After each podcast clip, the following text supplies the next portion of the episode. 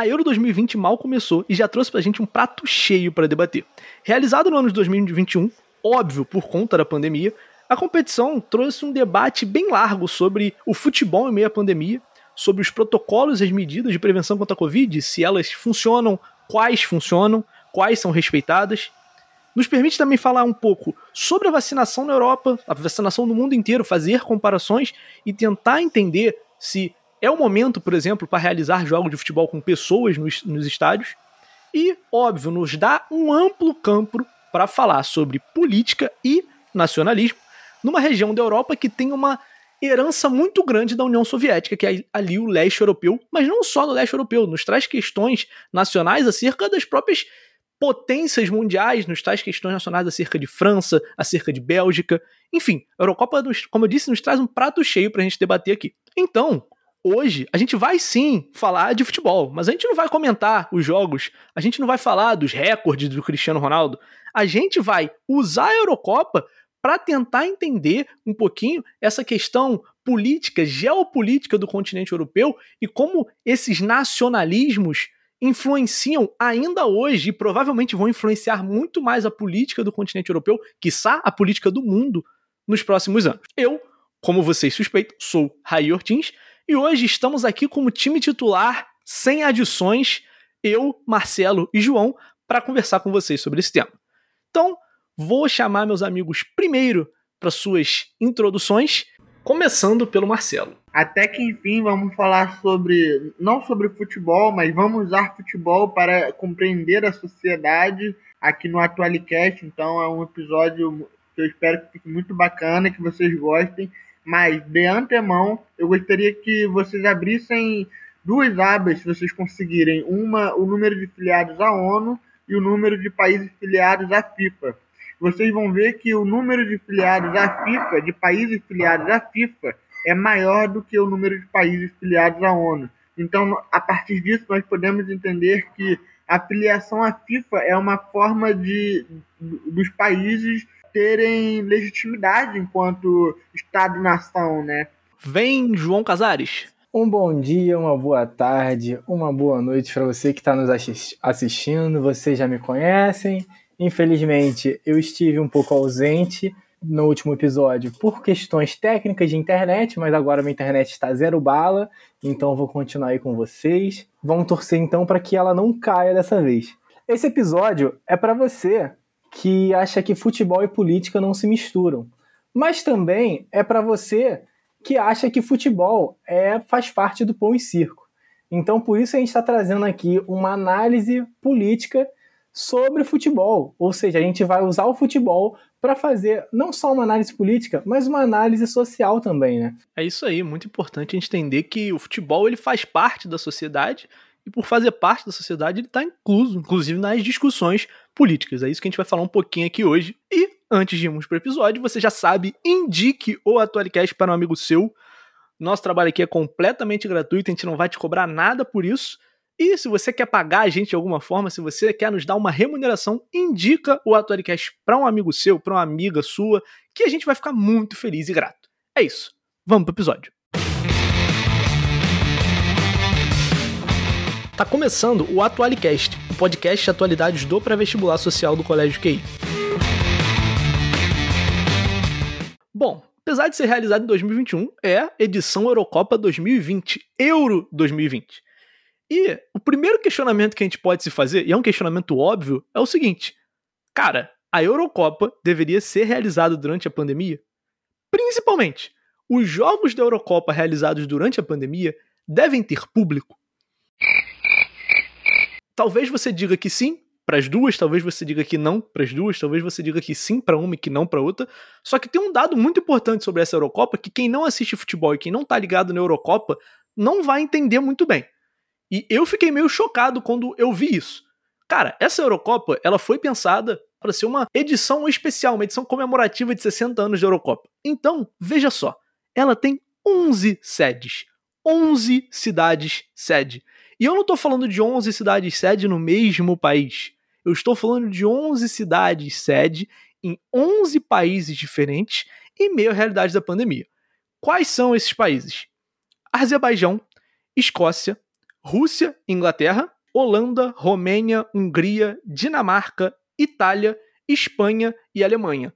E aí, a primeira coisa que, a gente, que eu fiz uma diferenciação aqui, até na ordem de fala, é Azerbaijão, Escócia, Rússia e Inglaterra são países que não estão na União Europeia, e Holanda, Romênia, Hungria, Dinamarca, Itália, Espanha e Alemanha estão na União Europeia. Então, a primeira coisa que eu queria mostrar é o seguinte: foi uma competição que se espalhou pela Europa, essa, esse era o intuito por ser uma edição comemorativa, mas que não se limitou a, ao bloco União Europeia, ele realmente se espalhou pelo continente europeu inteiro. Só que aí, se fa... eu acho que a gente tem que fazer uma diferenciação. Talvez meus amigos vão querer opinar aqui, creio que eles tenham opiniões até divergentes da minha. É, o futebol, no geral, quando eu tô falando dos campeonatos nacionais ou da própria UEFA Champions League, a gente tá falando de competições, vamos dizer assim, regulares. E muita gente advogou pela volta do futebol como advogou pela volta das atividades econômicas. Pô, o futebol é uma atividade econômica e talvez o futebol seja uma das atividades econômicas que mais movimentem dinheiro no mundo. Então, para além daquele jogador que ganha, sei lá, um milhão por mês, cara, você tem o roupeiro, você tem é, o vendedor de bala, você tem um, um cara que vende chuteira, que essas pessoas elas ganham dinheiro com a movimentação do futebol. E essas pessoas, de certa forma, dependem do futebol e elas não são ricas, elas não são milionárias. Então, de certa forma, muitas pessoas advogaram pela volta do futebol é, cara, não é o jogador milionário que está perdendo dinheiro. Esse cara tem dinheiro para sobreviver se ele não ganhar nada. A questão é, e o roupeiro? E os funcionários do clube? E os funcionários da liga? As pessoas que estão diretamente ligadas ao acontecimento dessas ligas regulares. Essas pessoas, sim, perderiam o emprego se essas ligas não voltassem. O que eu acho que a primeira discussão que se tem aqui é a Eurocopa ou, sei lá, a Copa América não são competições regulares, então é necessário ter nesse momento? O ganho financeiro ou o prejuízo financeiro, ele vai ser maior que o prejuízo de vidas que possa vir a ter? Então, eu acho que esse é um primeiro questionamento que a gente tem que fazer e olhar com carinho. Olha, Raí, é, esse ponto, né, eu acho que ele é muito importante porque rola uma certa romantização, assim, sobre o esporte, sobre o futebol né? Principalmente no Brasil, que talvez seja o esporte número um. Com relação à questão da Eurocopa, é, existe o, e, e, até mesmo da Copa América, existe algo que pouca gente fala, que são os, os patrocinadores desses eventos, né? É, eles muitas vezes são blindados pela instituição e pelas federações em cima de, dessas questões. Você não vê nas coletivas de imprensa ou em outros espaços cobrando os patrocinadores desses eventos é, a realização do evento, mas você vê a cobrança em cima das instituições né, e das federações. E eu acho que isso é um, um ponto importante a ser destacado, porque é exatamente em cima disso que, que, teve, que ocorreu, por exemplo, uma das, das questões mais absurdas da, da, dessa edição da Eurocopa, né, que foi o retorno do jogo lá da Dinamarca, que, enfim, eu não sei se o ouvinte ficou sabendo ou não, um jogador da Dinamarca teve morte súbita, né, é, dentro de campo, é, ele foi reanimado, voltou à vida, é claro, é, o, o, nome do jogador é Eriksen, é, mas, é, enfim, acabou o primeiro tempo e, e, o jogo continuou, como se os jogadores eles estivessem não se importando com, a, com o retorno do jogo ou não, né, mas é, é muito assustador você ler a Eurocopa e a Federação da Dinamarca se antecipando e falando que os jogadores pediram para o retorno o retorno do jogo, né? E isso não é verdade. Muitas vezes essas questões, a, a, a anulação ou não do jogo, o fim ou não do jogo, acarreta questões muito maiores, como a questão dos patrocinadores, porque eles pagam por aquele espaço, eles pagam pela propaganda, eles pagam pela para aparecerem no estádio e tudo mais. Então, é, a questão do, do, patrocinador é algo que eu acho, pelo menos na imprensa esportiva e nos telejornais, assim, é algo que aparece muito pouco, né? Você não vê muito é, a, a, pressão sobre esses caras, porque se tinha alguém que, de forma humana, poderia dizer, olha, a gente não quer que esse jogo continue porque o que aconteceu com o jogador Eriksen e a forma desumana em que é, que o retorno do jogo seria uma seria tratar de forma desumana os jogadores da Dinamarca seriam os patrocinadores. Mas é, em nenhum momento, e eu procurei isso para trazer aqui, em nenhum momento eles foram procurados, ou, ou ele levantou-se a questão acerca do que os patrocinadores acharam disso, né? Então, é, esse olhar para o patrocinador, nesse, nesses casos, é essencial, inclusive para a própria realização dos eventos. Eu gostaria de enfatizar também um pouco a fala do, do Raí é, sobre a questão da realização de eventos como a Copa América e a Eurocopa, que não são eventos regulares. E, como muito bem o Raí pontuou, os times de futebol locais, eles dependem da sua da, da renda daquele campeonato para continuar existindo. Já a Comembol ou a UEFA, eles não dependem exclusivamente da, da Copa América e da Eurocopa para continuar existindo. Eles têm outras fontes de renda, eles conseguem se manter sem a realização desses eventos.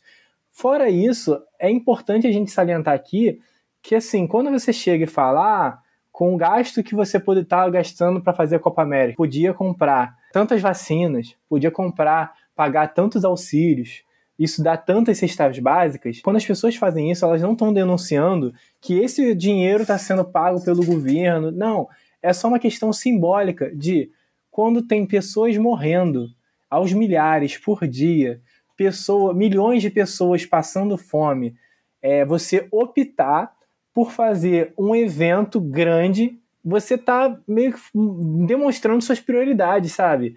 Até como o Marcelo falou em relação a, aos patrocinadores, né? Que quando convém eles se posicionam, quando não convém não são cobrados.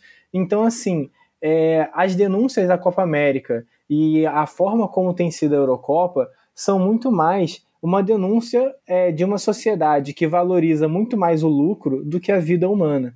É, e nesse sentido eu acho importante a gente dar uma olhada para um outro ponto que eu trouxe aqui na discussão, que é, ok, essas competições estão acontecendo, mas, cara, essas competições têm que acontecer com o público nos estádios? Por exemplo, a Copa América veio aqui para o Brasil, a gente está citando aqui no pano de fundo, mas a gente não vai falar a fundo disso, mas a partir do momento que foi acertado pelo presidente, pelo governador do Rio de Janeiro, que a final seria disputada no Maracanã, o prefeito da cidade do Rio de Janeiro baixou um decreto e falou assim: olha, não vai ter público nos jogos no Maracanã. Nem na final. Não vai ter. E aí eu fui pegar alguns dados. Cara, São Petersburgo, que hoje é uma das cidades que vai mais receber jogos da Eurocopa, teve 14 mil casos de Covid no dia 15 de junho. Tô datando aqui a gravação, que é o dia anterior que a gente está gravando e 374 mortes. A média móvel é de 12.800 de casos e de 378 mortes. Se a gente pegar aqui o Rio de Janeiro, né, cidade, vou pegar o estado do Rio de Janeiro, tô nem pegando a cidade. São 4.341 casos e 227 mortes, com a média de 3.600 e a média de 200 mortes. O que, que eu tô comparando aqui? Eu tô comparando dois lugares diferentes que tem casos, né, de Covid que são números altos, na Rússia mais ainda. Só que aqui no Rio de Janeiro, que a gente sempre critica, a gente critica a realização, os protocolos, os jogos não têm público. Lá na Rússia, os jogos estão tendo 50% de capacidade do estádio. Isso dá, se eu não me engano, mais de 30 mil pessoas no estádio de São Petersburgo. Então, é, eu acho que esse é o questionamento que a gente tem que fazer, porque, cara, essas imagens estão indo para o mundo todo. Qual o exemplo que a UEFA está dando? Saca? a gente podia falar. Eu falei que a gente podia falar de vacinação. Por que, que eu falei isso? Porque, cara, a Europa hoje tem só 17% da população geral da Europa vacinada com duas doses. E com pelo menos uma são 30. É, você pega países onde. Vou pegar aqui de exemplo os Estados Unidos, que virou referência disso. Eu gosto muito de esportes americanos, eu acompanho a NBA. Os playoffs da NBA já estão, alguns, algumas arenas já estão com 100% da capacidade, outros já estão funcionando com 50%. É, os Estados Unidos têm uma vacinação que bate quase 60%, bate mais de 60% com a primeira dose da população adulta e bate, se eu não me engano, próximo de 50% já vacinado com duas doses. E mais do que isso, nos Estados Unidos, a gente tem disponibilidade de vacina para toda a população. O que eu estou querendo dizer com isso? Se você tem mais de, se eu não me engano, já são mais de 12 anos, porque a vacina está autorizada até 12 anos. Se eu não me engano, se você já tem mais de 12 anos, você pode ir lá se vacinar. E se não for 12, com certeza é 16. Com mais de 16 anos, se você quiser, você vai lá e se vacina. O que, que eu tô querendo dizer com isso? Que se não chegou a 70%, é porque ainda tem uma boa parte da população americana que não quer se vacinar. E aí, isso é um parêntese gigante que eu não vou fazer aqui, porque eu não tenho dado para isso, mas a população norte-americana ela tem um, uma resistência à vacina que é muito grande, que eu não sei nem se dá para chamar de negacionismo, porque eu não tenho dados para isso, mas seria uma outra discussão, uma discussão de sociologia norte-americana, mas que eles estão lutando para conscientizar a população a respeito da importância de ir lá se vacinar. Mas já tem vacina para todo mundo.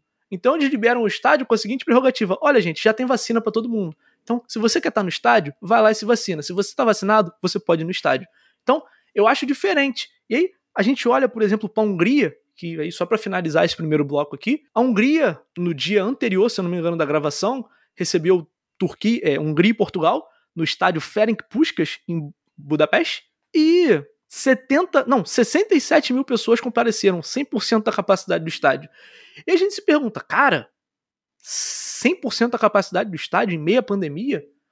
E aí os argumentos são o seguinte, olha, a Hungria é o país com a vacinação, o país assim individual com a vacinação, uma das vacinações mais aceleradas na Europa, só não está à frente do, do Reino Unido. E a população que estava lá ou estava vacinada ou apresentou um teste PCR negativo para estar tá dentro do estádio. Um teste PCR negativo dentro das últimas 72 horas, se não me engano. Ou seja, essa, essa galera pode estar tá lá. Mas aí eu volto de novo. Esse é o exemplo que a Eurocopa quer dar? Vão aos estádios, lotem os estádios em meio a uma pandemia?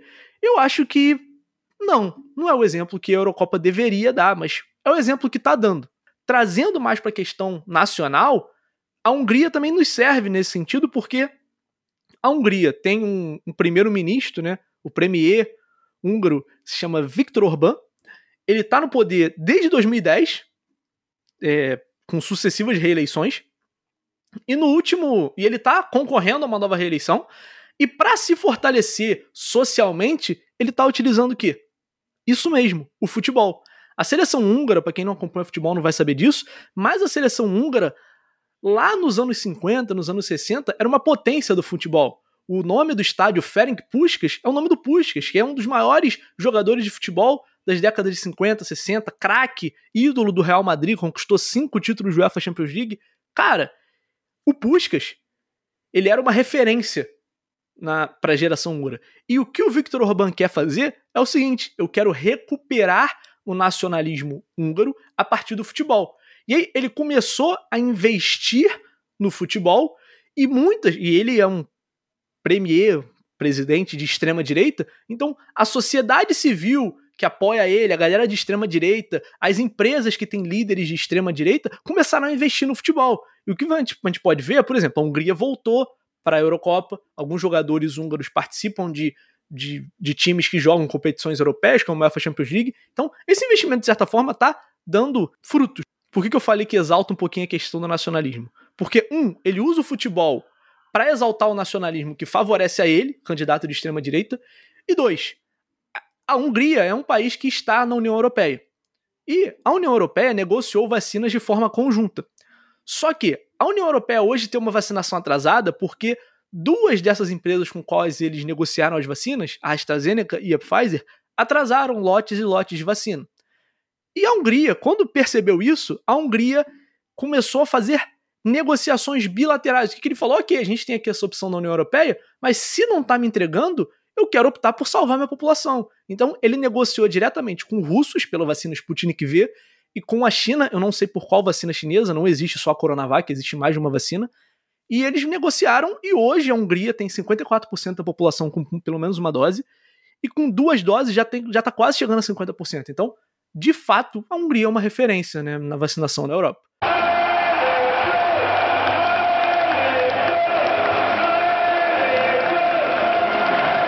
Queria só comentar, reiterando o que o Rai falou, sobre essa questão da, do primeiro-ministro da Hungria, né, que ele é um candidato de ultradireita que tem feito do futebol né, uma estratégia populista de tentar a reeleição tanto a questão do futebol quanto as leis recentemente que ele tentou criar para barrar campanhas contra a LGBTQ-fobia, enfim, e também ressaltar esse crescimento né, dessa, desse nacionalismo, dessa, desse nacionalismo exacerbado por conta de um crescimento mundial dos movimentos de ultradireita, né? Que isso aí não aconteceu só no Brasil. É, tanto no Brasil, nos Estados Unidos como na Europa, houve um crescimento do, do, dos movimentos de ultradireita e, consequentemente, esse crescimento de é, nacionalismo exacerbado que acaba criando essa ideia de nação soberana, de nação é, pura, Tanto é que essas questões acabam é, influenciando e estimulando o aumento da xenofobia, né? Só que eu queria levantar uma contradição de que, ao mesmo tempo em que você tem, através do crescimento da ultradireita, um, um aumento do nacionalismo, ou seja, dessa, dessa, desse orgulho de, de nação, você também cria, você também tem um, um cenário na, na Europa de diversos jogadores naturalizados, né? A França é um modelo disso. É, há cerca de, acho que 70% dos jogadores franceses que ganharam a, a, a Copa do, do Mundo de 2018. 2018, eles eram ou de outras nacionalidades naturalizados ou eram descendentes né, de, de outras nacionalidades por conta dos processos colonizatórios lá atrás que a França acabou atuando. Né? É, um, uns exemplos, né? O jogador como Zidane, o Zidane era argélio. É, o Benzema, eu acho que também tinha uma, uma, uma, ascendência argelina, tanto é que eles não cantavam o hino da, da França por eles acharem o hino racista, né? Não. É, mas, enfim, ressaltar é, a França, a Bélgica, é, até a Alemanha mesmo, que tem alguns jogadores naturalizados de, de que é, jogando. Então, é, isso levanta a questão é, de que nacionalismo a gente está falando, né? Porque a, esse momento do futebol é um momento em que você exalta esse nacionalismo, esse orgulho de fazer parte de uma nação, mas ao mesmo tempo você vê cada vez mais é, jogadores que nasceram em outro país, mas acabam se naturalizando, ou seja, assumindo uma nova nacionalidade para poder jogar numa seleção mais forte, é, para poder é, jogar num país em que ele jogou a maior parte da vida, né? É, então é basicamente isso que eu queria é, levantar aqui, né? Dessa contradição do aumento do nacionalismo, mas ao mesmo tempo da, da, da constante presença de jogadores imigrantes. É, esse apontamento que o, o Casares trouxe ele é muito importante porque ele demonstra é, o quanto o futebol, né, não só o campo de jogo, para além de, das regras de impedimento, tática, etc., mas o fora dele demonstra toda a sua complexidade e o quanto é difícil entender mesmo essas relações, né? Eu acho que é, para a gente entrar um pouco nesse detalhe e, e, passar da forma mais clara e cristalina o, o que significa isso tudo para vocês é entender que é um processo contínuo. A gente não tem como, por exemplo, o João trouxe a questão do, do imperialismo, né? Mas a gente também não tem como é, fazer, para além dessa relação do imperialismo, a reconstrução da Europa do, depois do pós-segunda guerra. Porque quem vai reconstruir a Europa no pós-segunda guerra é exatamente essa mão de obra é, fruto oriundo das ex-colônias. Existe e é natural que exista em muitos desses países como França, Bélgica, principalmente da Europa Ocidental, né? Essa, essa relação de que muitos desses jogadores eles são imigrantes mas, na verdade, se a gente for pensar já dos anos 2000 para cá, muitos deles são filhos de primeira ou segunda gerações de, de imigrantes. E muitos deles são franceses. E, e aí, quando a gente para para olhar e refletir, a gente pensa, pô, 98, quando a França foi campeã pela primeira vez, de fato, muitos deles eram imigrantes ou então filhos de imigrantes, mas já eram nascidos na França. Mas a geração de 2018, por exemplo, ela é toda nascida na França. E, e, só que alguns deles, muito, alguns deles, por exemplo, o Marres, que é um jogador argelino, ele jogou toda a seleção de base na, na, na França, no, na seleção francesa, mas quando se profissionalizou decidiu defender a Argélia. O Benzema e alguns outros jogadores, para deixar um pouco claro, é, ele não, a relação deles com com hino não é necessariamente ah, eu, canto, eu não canto hino porque detesto o hino. Existem coisas mais sensíveis, por exemplo, Michel Platini, que muitas vezes, que aliás é, é filho de é, filho de francês com mãe argelina, não cantava o hino. É, e ele tinha lá as razões dele e tal. O caso do Benzema e do Zidane, eles são, eles são diferentes, né? Cada um vai ter a sua razão mas eles simplesmente não cantam hino, porque eles entendem que o hino muitas vezes não simboliza, que é que é uma das formas como se representa o Estado-nação, não representa o Estado-nação do qual eles acreditam. É, isso no caso do Benzema, não do Zidane. Do Zidane é por outras questões. Mas vale, vale destacar, e, e o Casares trouxe isso muito bem, o quanto é, é complexo e, e, e, confuso compreender mesmo essas coisas, né? Mas eu, eu gostaria de pontuar aqui, e, que acho que, enfim, vocês não vão ouvir isso em nenhum outro lugar, é, o, o, quanto é, esse avanço dessa miscigenação nas seleções, né? Esse fim da da purificação, da pura, né, da, da seleção pura, entre muitas aspas, pelo amor de Deus, porque não existe isso de nação pura e nação miscigenada, é, torna o, o, essas seleções cada vez mais fortes. E, e, e o que o Brasil, é, e aí, e o que consolidou o Brasil com, na sua identidade vinculada ao futebol, está diretamente vinculado à miscigenação. Então, o, esse processo que a gente vê na França, que a gente vê na Bélgica, que a gente vê em Portugal também, em outras seleções da Europa Ocidental, é, é um processo é, posterior ao que ocorreu no Brasil ali nos anos 20, nos anos 30 e 1950, e que vai se consolidar em 58 e 62, quando o Brasil é campeão e bicampeão mundial. Então, é, o, que, o que eu quero dizer com isso? É que é, é um processo fruto da globalização e fruto mais do que isso dos contatos e da rede de circulação de pessoas. É, e, e, e, talvez essa seja a grande beleza do futebol, né? Do futebol espetáculo, para a gente botar aí um conceito científico para ordenar, coordenar o que nós estamos falando, né? E, e, e, e, e quando a gente vê o, o Mbappé, o Benzema eh, jogando ao lado do Griezmann ou do Giroud, a gente está querendo, eh, a gente está vendo exatamente a, a, a, complexidade e as diversas camadas que tem na sociedade francesa e que o francês, na verdade, e aí a gente precisa relativizar, não necessariamente é mais aquele homem branco cristão europeu. Benzema, o Benzema e o, o Mbappé são tão franceses quanto o Griezmann só que muitas vezes nós ainda temos essa dificuldade de enxergar neles o, o francês, muito porque o Estado Nacional, o Estado-nação francês, foi formado lá atrás naquela base do, do, do europeu branco.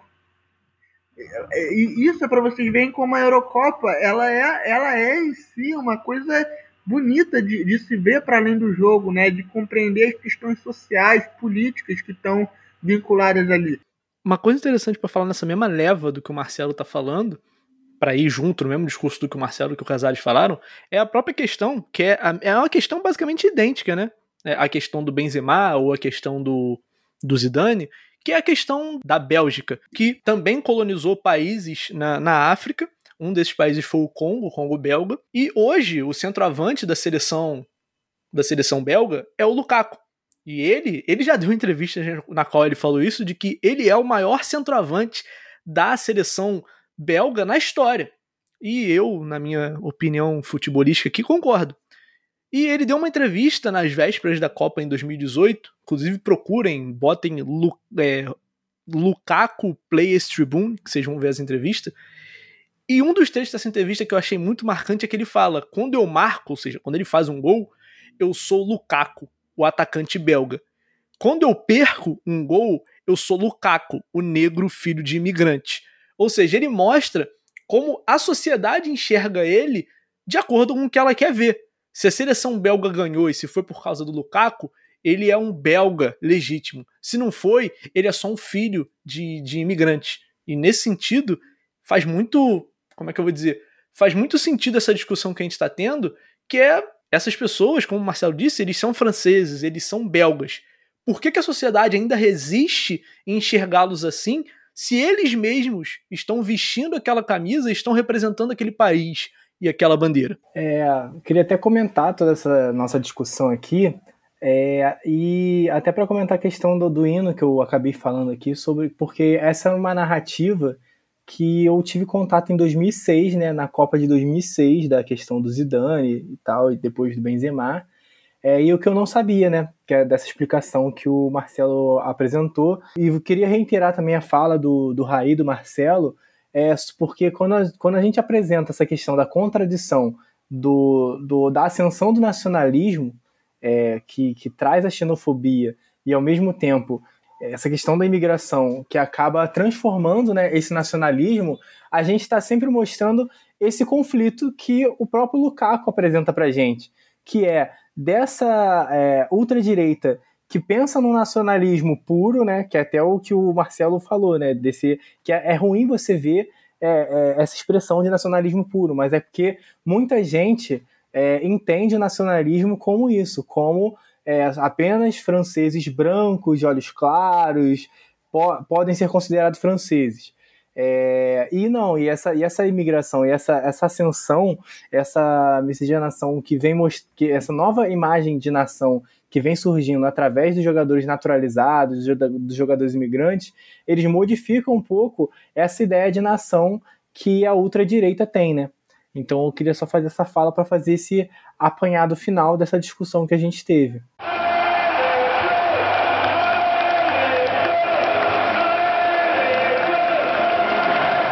Para além dessas questões de nacionalismo, como eu falei lá do Victor Orbán tentando usar o futebol para legitimar a sua política, ou do que a gente estava comentando aqui dos jogadores que têm que se sentem franceses, representam a França, representam a Bélgica, mas não são reconhecidos dentro desses países tal como. E tem mais uma questão que a gente pode tratar aqui, que é disputas nacionalistas entre países da própria Eurocopa, né? A gente sabe que as duas guerras mundiais que a gente teve são uma herança daquele nacionalismo forte ali do século XIX, do início do século XX, foram é, causadas por esses nacionalismos. E quando a gente olha para hoje dois países que estão disputando essa Eurocopa, Ucrânia e Rússia, a gente vê que tem uma questão nacional muito forte entre esses dois. Vale lembrar que esses dois países estão numa guerra desde 2014.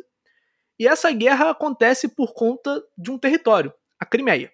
Eu não vou falar exatamente sobre a questão, que meu amigo João Casares vai falar um pouco mais, só que eu vou falar do, do que trouxe esse conflito dentro dessa Eurocopa, que foi o fato da Ucrânia ter feito um uniforme no qual eles apresentam um mapa do país com a região da Crimeia. E a região da Crimeia, ela foi anexada pela Rússia em 2014 e foi a razão desse conflito que se estende até hoje. É basicamente isso mesmo. A, a Crimeia, ela passou a ser um território de disputa, na verdade, ela já era um território de disputa desde a União Soviética, desde a da, da União Soviética, porque ela é, tinha se tornado a União é, da República Socialista da Ucrânia. Então, de várias vezes, é, é, várias vezes, em diversos momentos da história, ela se tornou autônoma. Às vezes, ela estava dentro do território da União Soviética, às vezes não.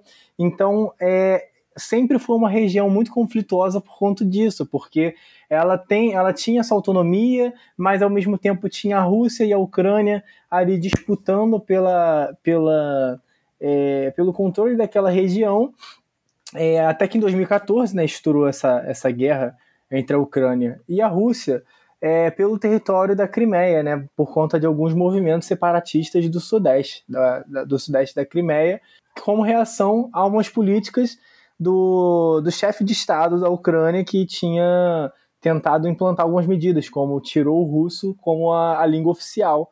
E desde então, essa, essas, essas é, essas duas nações, a Ucrânia e a Rússia, elas entram em conflito por conta desse território, é, tendo a Rússia considerando a Crimeia como parte do seu território e, é, e internacionalmente é reconhecida como território da Ucrânia. Então, como o Raí comentou, é, nessa Eurocopa, como provocação, né? Ou não, vamos, não sabemos, né? Mas assim, é, há, há uma teoria de que foi uma provocação de que a Ucrânia é, desenhou o, o mapa da Ucrânia com a Crimeia no mesmo mapa, é, na sua camisa, né, em marca d'água, e com algumas frases é, de saudações militares da Ucrânia. A, a Rússia ela entendeu isso como uma provocação e acionou a UEFA para punir a, a, Ucrânia por conta dessa provocação. Né? É, a Ucrânia disse que em nenhum momento ela tentou provocar e que só tentou é, colocar em sua camisa símbolos que representassem a união do seu povo, que representasse a sua nação. E a Crimeia era um desses símbolos. É, então, a única medida que a UEFA tomou, até onde eu tive conhecimento, foi fazer de tudo para diminuir as possibilidades de um jogo entre Rússia e Ucrânia. É, eu acho que eles já estão em grupos diferentes e eles fizeram é, uma forma que seja mais difícil de eles acabarem se enfrentando, porque eles já imaginam que o enfrentamento dessas duas equipes podem acabar é, gerando hostilidades dentro e fora de campo. Uma parada que eu acho interessante falar em relação à Crimeia é que a Crimeia ela se assemelha mais ou menos a, a outras discussões sobre territórios autônomos que não são tão autônomos assim, como Catalunha, País Basco, enfim, que são territórios que são autorizados a ter um parlamento, mas que esse parlamento muitas vezes não é soberano sobre as decisões. E a Crimeia foi uma região dessas. É, ela historicamente, e esse é o argumento dos russos, ela pertenceu ao território da Rússia, mas durante a União Soviética, Nikita Khrushchev, que era foi, foi líder do, do Politburo soviético, que eram de origem nacionalidade ucraniana, ele meio que deu a Crimeia de presente para a Ucrânia. E aí, quando acabou a Guerra Fria, ela ficou sendo parte da Ucrânia, só que a maioria dos habitantes da Crimeia é de nacionalidade russa. E aí, qual, qual foi a origem de todo esse conflito que o Casares estava falando? Lá em 2013, na verdade desde 2012, a, a Ucrânia estava numa negociação para entrar na União Europeia. E aí a União Europeia fez umas exigências, eles fizeram que iam praticar essas exigências, no final das contas não praticaram, e o premier ucraniano na época, ele preferiu ficar pro lado da Rússia.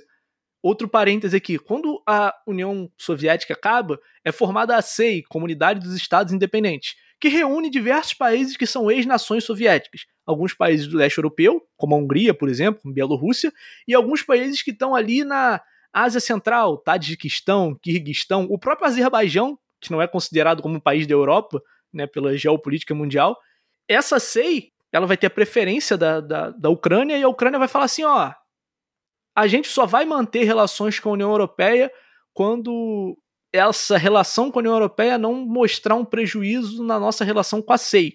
E aí o que vai acontecer no final das contas é que a população ucraniana vai para a rua, esse primeiro-ministro vai ser deposto, porque a população ucraniana queria se juntar à União Europeia, a Ucrânia vai ficar sem ter um, um premier ali por um tempo, e aí a população da Crimeia, o parlamento da Crimeia, vai rapidamente fazer um, um referendo para votar se eles queriam se juntar à Rússia. A população da Crimeia vai votar com mais de 96%. Algumas pessoas dizem que pode ter uma fraude nessa eleição, e esse é o principal argumento da Ucrânia e da ONU e dos países ocidentais para não reconhecer a anexação da Crimeia na Rússia. E a Rússia vai falar: se a população da Crimeia quer que a gente anexe, a gente vai anexar. E aí eles vão lá, anexam o território, e como o Casares bem disse, até hoje esse conflito rola. E se por um lado russos administram efetivamente essa região, né? Ele contribui para o PIB da Rússia, vamos dizer assim. Por outro lado, as nações da OTAN, as nações da ONU não reconhecem a Crimeia como sendo parte do território russo. Por que, que esse negócio do, do uniforme gerou um conflito? Porque, de acordo com a, a ONU e a OTAN, a, a, Ucrânia pode virar e falar: não, a, a Crimeia é parte do nosso território. Ela é reconhecida internacionalmente como parte do nosso território. Mas para a Rússia não pode. E aí a Rússia tentou se valer de um argumento que as próprias organizações de futebol elas tentam se precaver quanto a assuntos políticos. E clubes de futebol não podem trazer manifestações políticas nas suas camisas, nos seus uniformes.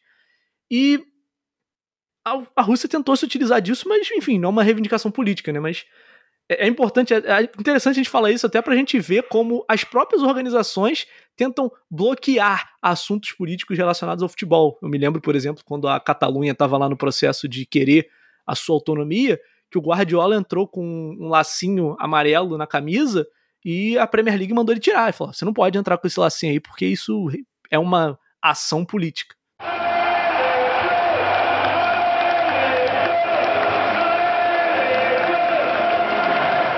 É, depois dessa fala do Raí e do Casares sobre a questão da Crimeia, é, vocês podem observar que a gente deu uma boa viajada aí pelo continente europeu, né? É, é quem dera, enfim, nunca viajei para o continente europeu, mas é um objetivo de vida, né? Quem sabe aí no futuro tudo der certo. Mas antes de mais nada, queremos vacina para todos. E já que a gente falou de França, e acho que existem algumas dicas culturais sobre essa questão, né? Da, da na, do nacionalismo, da questão da nacionalidade e e do que representa para os jogadores de futebol, todas essas questões. Então, vou dar algumas dicas culturais que é, certamente vocês vão gostar e, e certamente vai, vai ser rico para vocês também.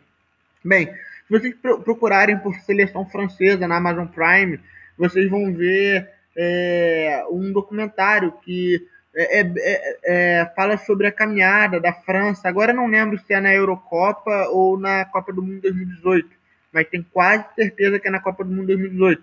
E é muito rico porque você se aproxima desses jogadores e você vê, vocês observam, vocês conseguem entender o que, que significa é, defender a seleção francesa para eles, né? Para o Kanté, que é um, enfim, que é um volante que está encantando o mundo hoje em dia. Ele fala pouco, mas ele fala. É, ou então pro é, Matuidi, pro Hugo Lohri, que é o goleiro. É, e principalmente vocês vão entender a importância do, do Didier Deschamps, que é o técnico da seleção francesa, tem é, na montagem desse elenco e, na, e no controle desse elenco, né? É porque, enfim, como vocês devem saber, são, é um elenco milionário, são jogadores que, enfim, que têm cifras astronômicas. Então, a mentalidade e a forma como o Didier Deschamps, que foi campeão mundial em 98, é, enxerga esses jogadores, enxerga a seleção francesa e a nacionalidade francesa, é essencial, no meu compreendimento, para o sucesso desse agrupamento de homens. Na Netflix tem dois documentários que são muito bons. O primeiro é o Concrete Football, que fala sobre a banlieue, que seria o subúrbio, né? Mas não na noção de subúrbio do Rio de Janeiro, mas seria o subúrbio do, da periferia, né, de Paris e tal. Então você vai ver como, como se dá a construção e como se dá o estilo de jogo desses jogadores nesses espaços que estão longe dos grandes centros do grande, da grande metrópole, né? Ou estão à margem da grande metrópole. E o Concrete Football traz aí, por exemplo, uma race que eu trouxe na minha fala, é, na minha primeira fala, que é, é, é, bacana, porque ele joga, ele nasce na França, ele joga futebol de rua na França, ele joga futebol de base na França, mas ao final de tudo ele defende, ele prefere defender a Argélia. Enfim, também tem outros jogadores, também tem rappers, tem uma galera assim do meio cultural e artístico da França e eles vão mostrar um pouco mais do que, significa esse futebol de rua francês, né? Que muito se assemelha ao futebol de rua brasileiro, em, com algumas com algum distanciamento, claro, aqui não estou falando com distanciamento científico, né? É só uma de forma literal. E também tem que vocês jogarem França, né? Vocês vão ver Les Bleus, vocês procurarem Les Bleus no Netflix, vocês vão ver um documentário muito bacana que mostra toda a trajetória, né? Les Bleus, uma outra história da França, né? É, os franceses, né? Os azuis, uma outra história da França, que vai exatamente mostrar é, é, é, essa outra visão de uma França que não é a França do Estado-nação, que não é a França do governo, que não é a França que a frente nacional defende. Então é, é uma França que se desenha como alternativa, mas ao mesmo tempo é oficial, né? Porque é a França real do cotidiano, do enfrentamento policial, do, do, dos que sofrem xenofobia, racismo e, e tudo mais. É, e é muito bacana porque cobre de 96 até 2016, não pega 2018, mas é, tem o teu recorte final, e aí para aqueles que amam o esporte, né? Ela é 2016 justamente quando perde a Eurocopa para Portugal. E 2016 perde a Eurocopa para Portugal e 2018 tem a Copa da Rússia, onde eles vão ser bicampeões mundiais. Então existe toda uma construção, né? E é daí que eu pego essas coisas do, do olhar econômico, político e social sobre esse território que muito representa, e, e eu falei isso aqui mais uma vez, é Europa Ocidental. É, a, a, Europa Oriental, o leste europeu, a história é completamente diferente mas que representa a Europa Ocidental, claro, com seus processos distintos, porque a Inglaterra tem um, Portugal tem outro e tal, mas sempre pautado naquela noção que o Casares trouxe muito bem, da, do, do, processo de imperialismo, do processo de colonização de, de outros continentes, de outros espaços. Então, é, é o resultado disso tudo. É, Para quem não sabe mais o que ver, no Netflix, na Amazon Prime, fica aí essas dicas que eu garanto que são muito boas, até mesmo para quem não gosta de futebol. Marcelo já veio, deu o seu último palpite, a sua última fala, já deu as dicas para vocês, já deu três dicas. Então, fiquem com as dicas do Marcelo, fiquem com o nosso episódio. Foi um episódio que, assim, para mim, que adoro futebol, pro Marcelo, que adora futebol, Casares, idem, foi um episódio que foi fácil de fazer, foi fácil de falar, porque a gente adora futebol, a gente adora geopolítica, e a gente, no nosso cotidiano, a gente vê como esses temas se misturam. E muitas vezes, por esse esforço da mídia, dos jogadores, de algumas organizações sociais, já o futebol não se mistura com política, a maioria das pessoas não tem esse olhar, mas cara, o futebol se mistura com política sim. E o que a gente tentou fazer aqui, a nossa tentativa aqui, foi um esforço de mostrar para vocês é, esse essa parte do futebol. Então, vou chamar meus amigos para as despedidas. Vem, Casares! Foi um ótimo episódio, a gente conseguiu abordar com qualidade tudo que a gente quis abordar, gerou bastante discussões ótimas, com bons argumentos, achei é, muito interessante. Até mesmo como a gente interagiu, né? Eu, Marcelo e Raí, nesse episódio, a gente teve uma interação. É, como é que se pode dizer, mas uma relação de, de, é mais de, é, dialética, né?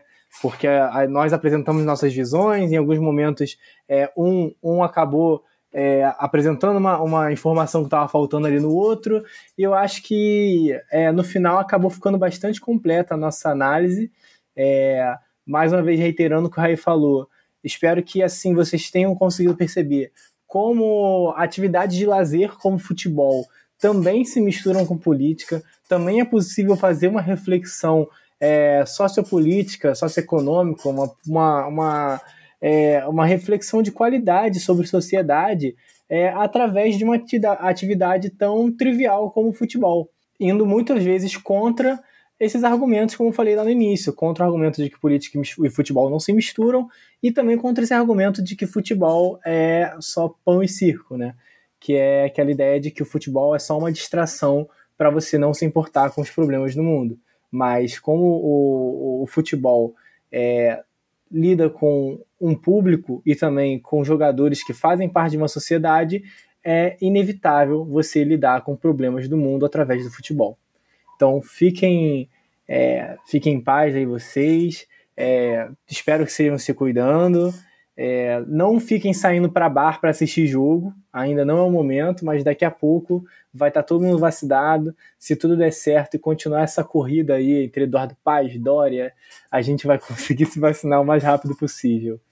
Um grande abraço para vocês e até a próxima. Marcelo? É, eu acho muito bacana quando o Casares traz essa noção de ópio do povo, né? Porque para mim ela, ela é tão superada já mas é porque ainda persiste um pouco no, no, no senso comum, assim. O que eu gostaria de dizer é que, na verdade, o futebol não é o ópio do povo, né? Ele é, ele é o ópio do poder, né? O poder é que precisa do futebol para estabelecer algum tipo de controle, né? E aí eu gostaria de lembrar que o futebol pertence e ele só existe porque o povo, a população, as classes operárias, né, a, os subalternos, podemos dizer, é, amam esse esporte e desejam esse esporte. Então, ele, é um, ele deve ser sempre um, um, um objeto de disputa, sempre que possível, ignorem lá o que o Thiago da vida é, enunciou, por favor, não nos processe, até porque a gente não tem dinheiro. Mas é isso, é, eu gostei muito desse episódio. Eu, eu, eu, diria até que ele funcionou como uma mesa de bar, né? E saudade de ir ao bar para ver um bom jogo de futebol, mas ainda não é o momento. Até a próxima. É isso, galera. Espero que vocês tenham gostado. Estejam sempre atentos para essas movimentações, para o que, que o futebol pode nos trazer como discussão. Percebam aí, a gente falou um pouco aqui da Copa América. Percebam a discussão que teve por trás da Copa América e como posicionamentos políticos se travestiram por essa discussão. E vejam futebol, tentem entender o que acontece nessas dinâmicas. Espero que vocês estejam bem. Indiquem aí o Atualicast para qualquer pessoa que você queira, principalmente esse episódio no qual a gente falou com futebol. Fala assim: ó, aqui, ó, futebol e política se mistura assim, ó, o que essa galera aqui louca tá falando. Enfim, muito obrigado por ter ficado aqui até esse momento. Muito obrigado por ter compartilhado o nosso podcast, que eu sei que você vai compartilhar. E até a semana que vem. Tchau, tchau. Acabou, então acabou, acabou o programa.